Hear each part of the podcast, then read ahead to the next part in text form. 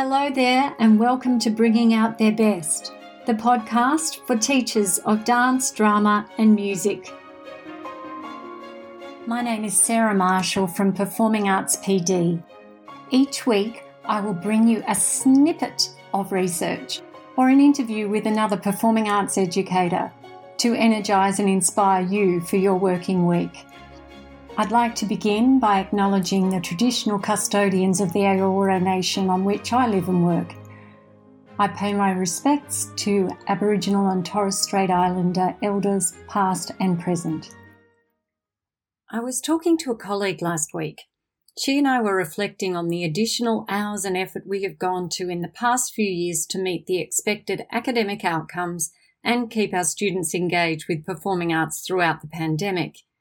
We both came to the conclusion that we, like all teachers, deserve a massive reward for our hard work. Rapid acclimatisation to tech, constant adaptations, and the resilience and leadership we've shown. But we are sadly coming to the disappointing conclusion that this is not going to happen. Instead, we are going to be expected to keep on being resilient and adapting to this brave new COVID world WHO tells us we're going to be living with uncertainty and constant change, requiring an increased burden on our health, physical, mental, emotional, social, and cultural states for years to come. Yippee! Doesn't that make us all feel excited? However, there is some good news in all of this. Today's article reviewed over 3,700 studies to see how the performing arts plays an integral role in improving and maintaining well-being. So the good news for us is being at the coalface of this, we have access to support and to improve the well-being in ourselves. So let's remind ourselves of these benefits.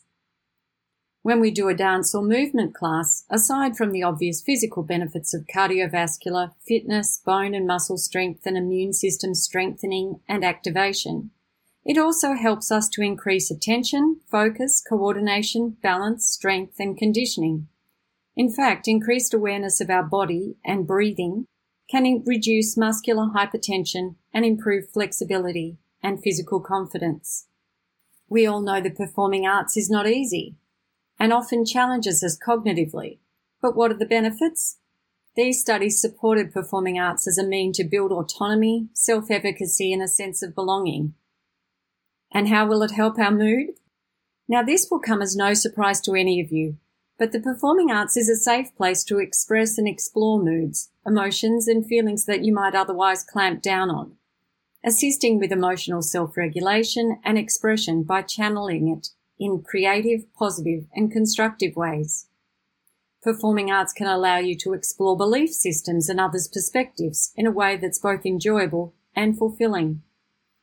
The opportunity of empathy and togetherness can develop hope, optimism, and recovery.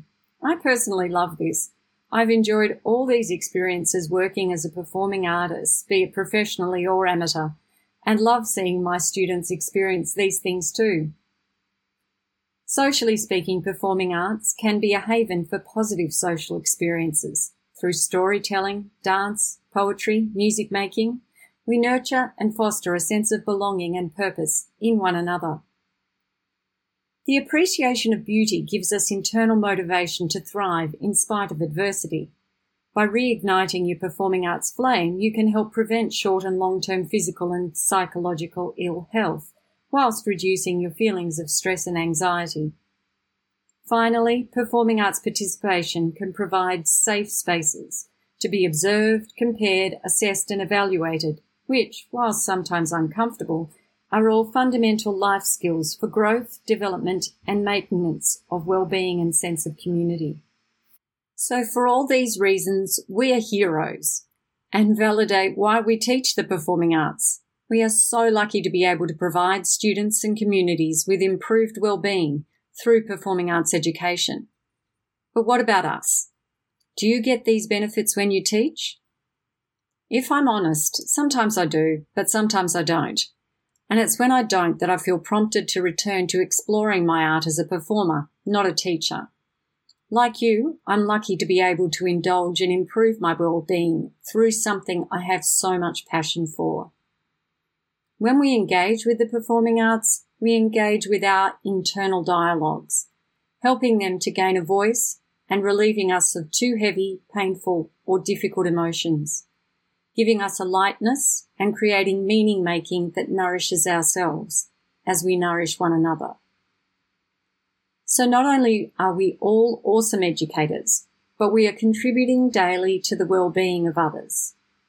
But this week, I thought I'd encourage you to indulge in some of your passion, even just for 10 minutes a day, to nourish and sustain you on your journey and to build your strength for any challenges that lie ahead.